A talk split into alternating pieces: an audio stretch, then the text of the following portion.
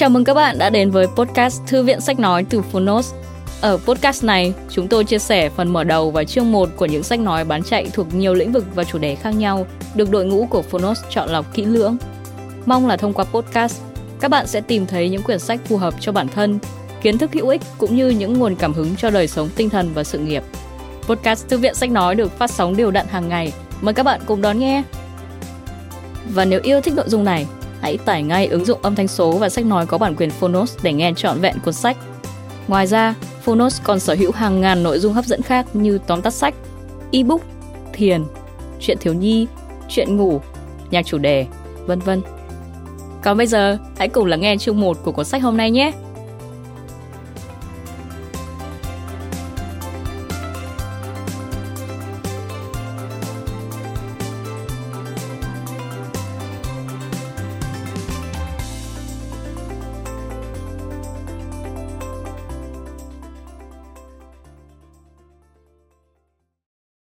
Bạn đang nghe từ Phonos.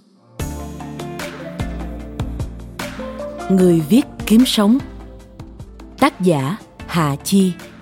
Độc quyền tại Phonos. Công ty sách Phục Hưng.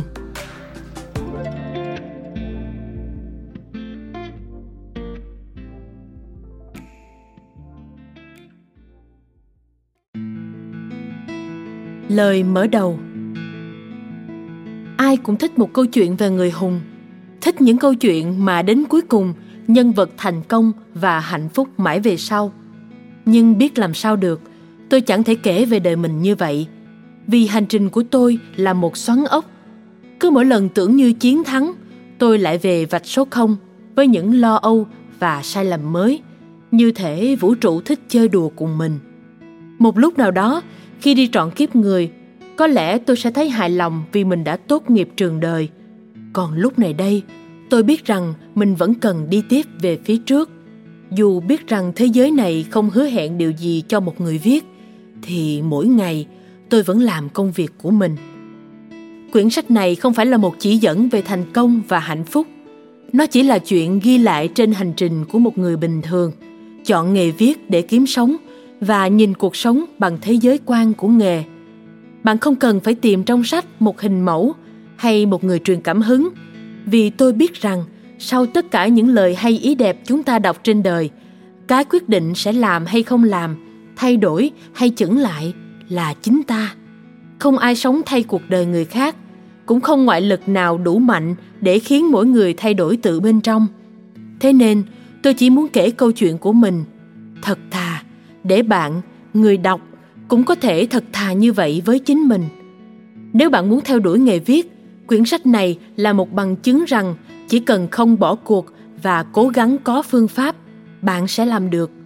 Dĩ nhiên, bạn sẽ gặp nhiều khó khăn, nhưng đến cuối cùng, bạn sẽ thấy xứng đáng như cách tôi vẫn đang theo đuổi công việc này và cảm ơn nó mỗi ngày. Nếu bạn đang đi tìm câu trả lời cho định nghĩa về chính mình, về cuộc sống về cách chúng ta sẽ sống mỗi ngày mà không bị nghiền nát bởi thói quen, bởi những cuộc giật dây, nỗi sợ và đám đông lao sao ngoài kia. Đây có thể là quyển sách phù hợp với bạn. Nếu không phải, cũng không sao cả. Một quyển sách tốt có thể cho bạn chỉ dẫn và khích lệ, nhưng có khi một quyển sách không như kỳ vọng mới là động lực thôi thúc bạn ngồi vào viết một quyển hay hơn.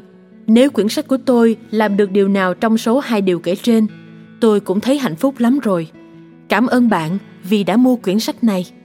Hà chi, phóng viên, biên tập viên, người làm quảng cáo, người viết tự do, tác giả.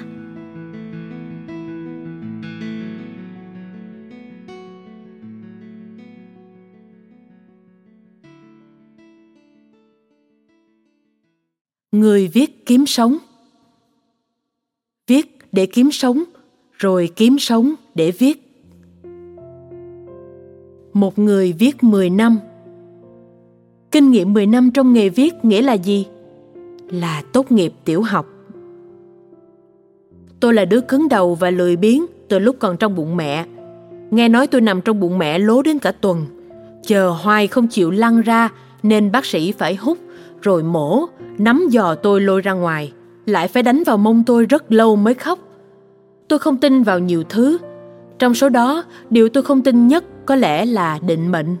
Tôi đọc tử vi của mình, thấy những dòng số mệnh được đoán định kia chẳng liên quan tới tôi. Đó là một cuộc đời được dự báo trước của ai đó, không phải tôi. Mà tôi đi xem bói cũng vậy, chẳng lần nào chính xác. Có người thấy tôi bước vào đã vẫy tay, về đi chị không coi cho em. Bạn tôi nói tôi cao số nên không xem được.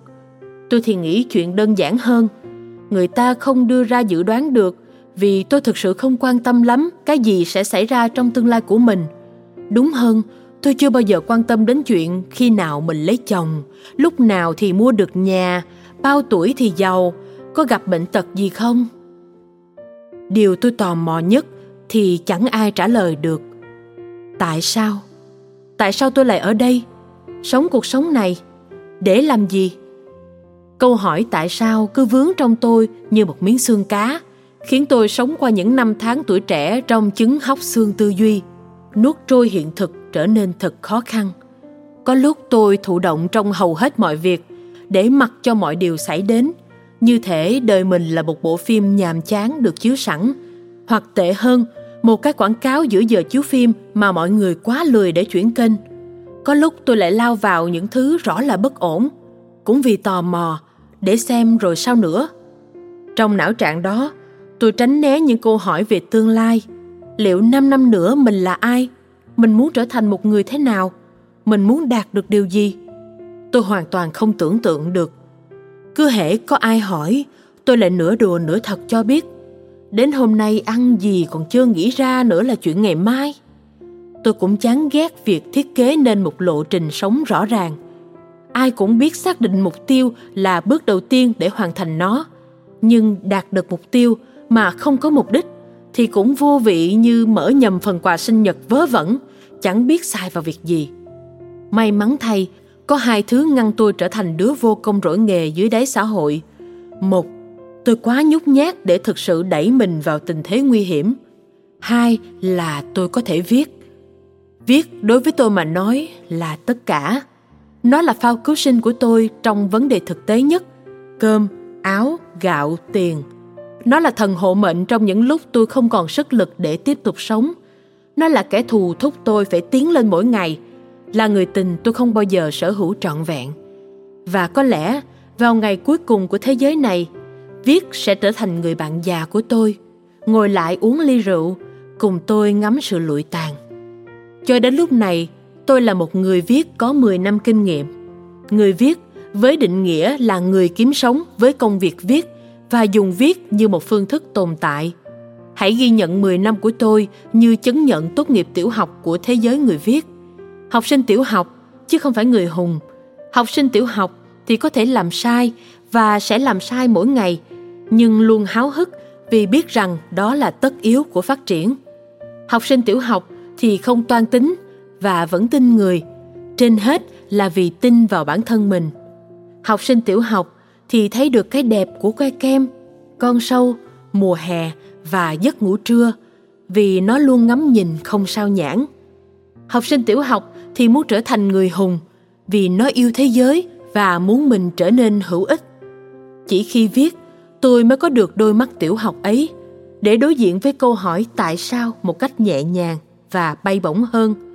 Hãy để tôi chia sẻ với bạn câu chuyện của mình như một lời dụ dỗ rằng hãy viết đi, hãy trở thành người viết đi, chỉ cần bạn muốn.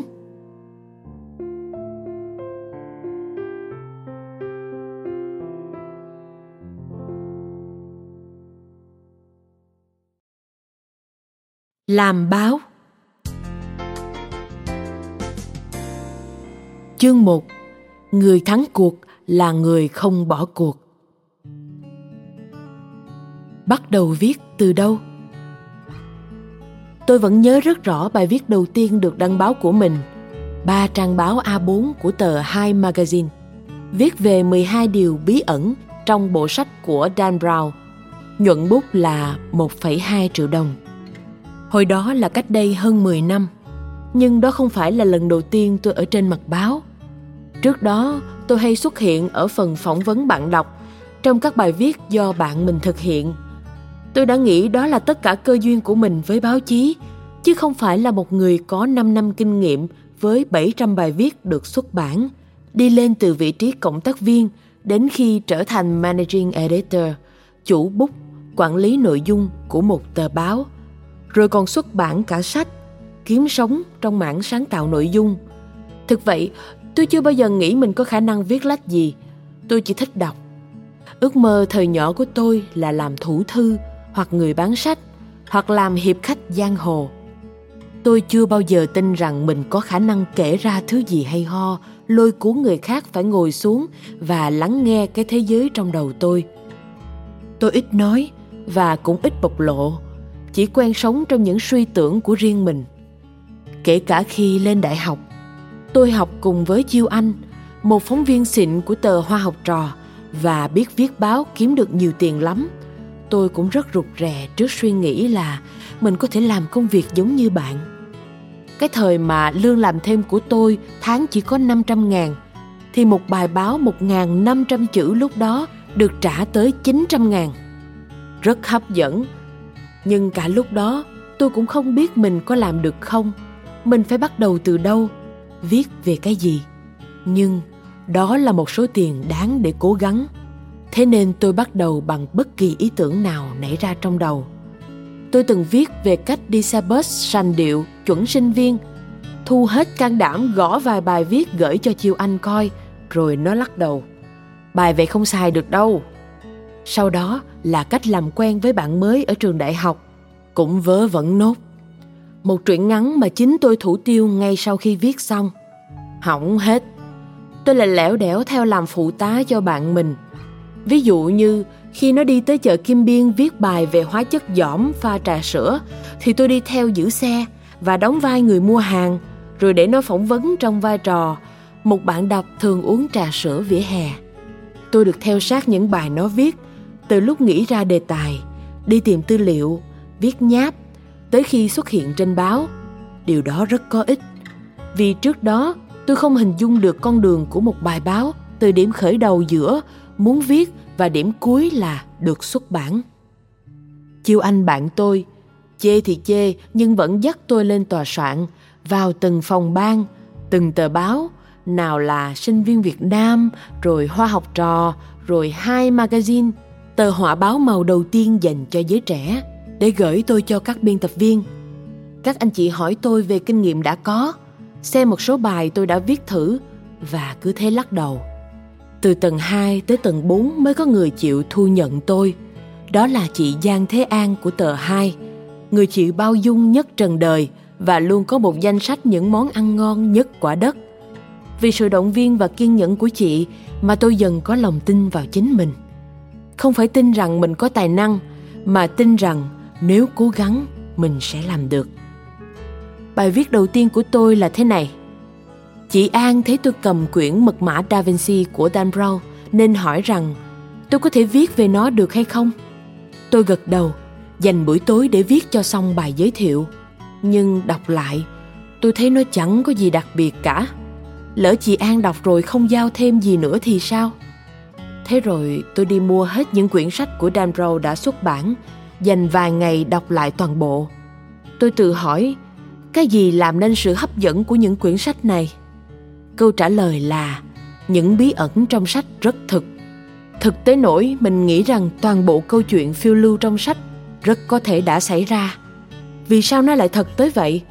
Là vì tác giả đã vận dụng rất nhiều kiến thức, huyền thoại, sự kiện, hiểu biết sẵn có và thêm vào đó vài phần tưởng tượng. Tôi biết mình phải viết về điều gì rồi. Tôi sẽ chỉ ra những điều bí ẩn vẫn còn giấu trong sách của Dan Brown. Những bí ẩn mà càng biết nhiều, bạn càng bị ám ảnh. Tiếp đó, tôi tìm kiếm những bài viết liên quan đến các từ khóa quan trọng của sách, từ thần thoại Hy Lạp, điển tích kinh thánh, lịch sử nghệ thuật đến tiểu sử của tác giả. Kết quả là một bài viết hơn 3.500 chữ, sau đó được yêu cầu cắt xuống đến 2.000 vừa đủ ba trang báo có ảnh minh họa. Như ước mơ của tôi, chị An lại tiếp tục giao những đề tài mới cho tôi, chứ không bảo tôi, thôi em về làm nghề khác đi nha. Rồi dần già, thời gian tôi lên lầu 4 của tòa soạn ngày càng thường xuyên. Số trang tôi xí được trong mỗi tờ báo phát hành hàng tuần ngày càng nhiều. Cho đến khi ra trường, tôi đã có 2 năm kinh nghiệm và được nhận vào thử việc ở tòa soạn. Trong các phóng viên và biên tập viên, tôi nổi tiếng là cày như trâu. Vì lúc nào tôi cũng có bài đăng báo. Thực ra đâu phải lúc nào tôi cũng thành công trong việc đưa con mình lên mặt báo. Có những bài viết sửa đi sửa lại vẫn không đạt tiêu chuẩn. Có những ý tưởng bị gạt bỏ, có những bài 2.000 từ bị cắt xuống còn 300. Thế nhưng tôi vẫn là một trong những người viết xí được nhiều trang nhất. Đơn giản vì tôi chưa khi nào ngừng lại. So với những cộng tác viên mỗi tháng viết một bài và ngóng đợi vài tháng để thấy tên mình xuất hiện một lần, thì tôi là đứa trâu bò. Mỗi ngày đều dành toàn bộ thời gian để viết và vì vậy tuần nào cũng có ít nhất một bài xuất bản. Vì sao tôi lại có động lực đến vậy? Câu trả lời thành thật nhất có lẽ là tiền. Tiền là đáp án đầu tiên. Thế đấy đôi lúc câu trả lời rất dễ thấy rõ ràng thực tế nhưng vì thật quá nên ít ai thích nghe. Mọi người thường nghĩ rằng đam mê mới là động lực. Tôi tự hỏi, mình có đam mê viết không? Khi ngồi bên máy tính, có lúc tôi chán ngán phát điên cái việc đẻ chữ của mình. Có lúc tôi ngồi lì để viết nhiều tới mức muốn đổ máu mũi. Và khi đứng lên bước ra ngoài phố, ngày đã sắp tàn. Những lúc đó, tôi đâu thấy đam mê, tôi chỉ thấy mệt nhưng tôi vẫn tiếp tục. Vậy nên thay vì nói về đam mê, tôi sẽ nói rằng, tôi tiếp tục là vì có người nói rằng tôi đang làm tốt. Sau khoảng 10 bài đăng, có bạn đọc nói với tôi rằng, tôi thích những gì cậu viết lắm, hãy tiếp tục nhé. Bạn đọc nói họ chờ bài của tôi. Tôi ít khi cố gắng quá mức vì điều gì, nhưng lần này tôi tự nói với mình mày đã tìm được một điều mày khá giỏi và đủ yêu thích rồi đó. Đừng bỏ cuộc nhé. Lý do cuối cùng là vì tôi tìm được cách để sử dụng những thứ sẵn có trong mình, mang nó lên trang giấy. Sự khác biệt giữa người tiêu thụ và người viết đôi khi rất đơn giản. Người tiêu thụ xem một bộ phim và dừng lại ở đó. Người viết sẽ viết về bộ phim để khuyến khích nhiều người hơn nữa đi xem. Họ sẽ xem phim kỹ hơn để tìm ra những chi tiết ít ai chú ý. Họ viết ra ý nghĩa ẩn sau bộ phim đó. Người viết tiêu thụ chậm và dùng những gì tiếp thu được để tạo ra cái mới. Tôi đã từng là người siêu tiêu thụ và dĩ nhiên đã không ít lần tự trách mình dành quá nhiều thời gian để đọc sách, xem phim, nghe nhạc và tìm hiểu những chủ đề không có giá trị thực tế gì cả. Giờ đây, những điều tưởng như vô nghĩa trong đời tôi có chỗ khả dụng chúng trở thành vốn sống. Sở thích và hiểu biết về thị trường giải trí nhật bản giúp tôi độc quyền mảng tin tức jbiz. Thói tò mò trước mọi thứ giúp tôi viết được các đề tài giới trẻ mới mẻ. Kiến thức từ những quyển sách đã đọc giúp tôi tăng giá trị thông tin trong bài viết. Tất cả chúng đã tạo ra cho tôi thứ gọi là thế mạnh. Từ thế mạnh đó, tôi được biết tới và công nhận về chuyên môn. Rồi vì được nhớ tới và vì viết quá nhiều tôi có cái gọi là chất riêng của mình chất riêng là tổng hòa của những trải nghiệm và kinh nghiệm cộng với thái độ nhìn nhận vấn đề và kỹ thuật viết mà thực ra nếu mỗi ngày viết 2.000 từ suốt một năm là 730.000 từ thì kiểu gì cũng có chất riêng. Mà cũng có thể tôi chẳng cần động lực nào trong thời gian đó, đơn giản vì tôi cần được viết. Có người có căn tu, còn tôi có căn với chữ. Công việc ở tòa soạn không chỉ cho tôi tiền, nó chữa lành nỗi tự ti sâu thẳm trong tôi. Có một việc tôi làm tốt, có một chỗ dành cho tôi. Tôi bắt đầu đứng thẳng lưng và tìm được tiếng nói cho riêng mình nó giúp tôi nhìn nhận những giá trị của bản thân tôi dám nhìn nhiều hơn vào nội tâm hỗn mang của mình nơi đó đã từng là một khối giận dữ đau buồn hoang mang vô định bây giờ nỗi giận dữ của tôi sự hoang mang của tôi những khao khát và mơ mộng tôi mang trở thành lực đẩy cho con chữ xuất hiện và lấp đầy những trang trắng tôi không kể những câu chuyện về mình nhưng mỗi thứ tôi kể ra có tâm hồn tôi trong đó tôi nhìn nhận tâm hồn mình nhờ vậy tôi đã có sức mạnh. Năm tháng đó, tôi nắm chặt khả năng viết của mình trong tay, như nắm một thanh kiếm hộ mạng. Thế giới này vốn là rừng thẳm, nhưng tôi đã dám bước vào vì có kiếm trong tay. Công việc viết báo nuôi sống tôi, đúng hơn nó giúp tôi thực sự sống. Từ việc đặt ra cho mình những nhiệm vụ viết, tôi mài bén khả năng cảm thụ thế giới. Trong quá trình đó, vô tình tôi trở thành một người viết giỏi. Câu hỏi mà tôi thường xuyên nhận được khi làm báo là con đường để bắt đầu. Thời làm báo, nhiều bạn trẻ hỏi tôi cách để trở thành phóng viên, để có bài đăng báo. Lúc làm quảng cáo cũng vậy, mọi người hỏi xem làm sao để được nhận vào một agency, để trở thành content writer hay copywriter. Cũng có rất nhiều người muốn trở thành tác giả, hoặc đơn giản, họ chỉ muốn được viết ra, nhưng không biết bắt đầu từ đâu cả. Nếu đây là câu hỏi của bạn, nếu bạn muốn trở thành một người viết mà chưa biết bắt đầu từ đâu, thậm chí chưa biết rằng mình có thể hay không, tôi muốn nói rằng hãy bắt đầu bằng cách hành động.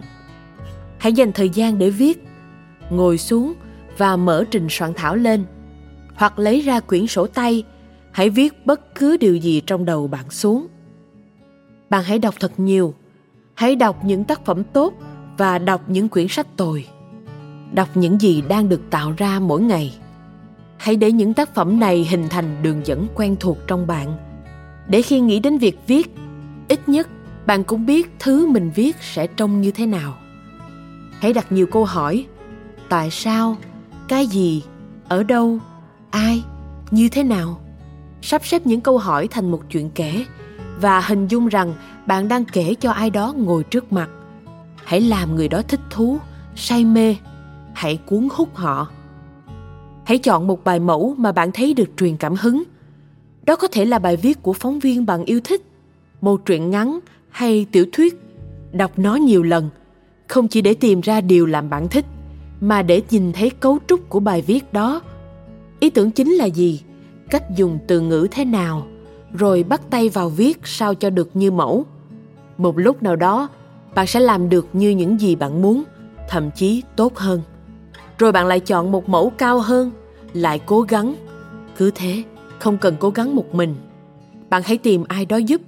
Như tôi, có chiêu anh, có chị an và những biên tập viên khác. Nhưng hãy cho họ biết rằng bạn xứng đáng để được giúp. Thay vì hỏi nên bắt đầu ở đâu, hãy cho họ xem 10 bài viết 10 công việc sáng tạo 10 ý tưởng 10 bản báo cáo 10 bài blog, vân vân tất cả những gì bạn có thể đưa ra để chứng minh rằng bạn không chỉ hỏi, mà thực sự bạn đã dành thời gian để tìm hiểu và luyện tập. Nếu tôi có thể, từ con số 0 thì rất nhiều người cũng làm được. Tôi tin rằng viết thực sự hữu ích. Khi ai đó viết, cuộc đời của họ sẽ tốt hơn, dù chỉ một chút. Bạn có muốn bắt đầu viết không?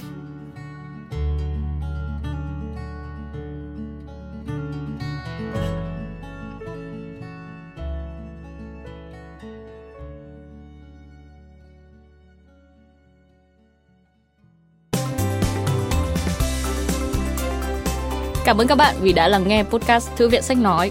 Podcast này được sản xuất bởi Phonos, ứng dụng âm thanh số và sách nói có bản quyền dành cho người Việt. Hẹn gặp lại các bạn ở những tập tiếp theo.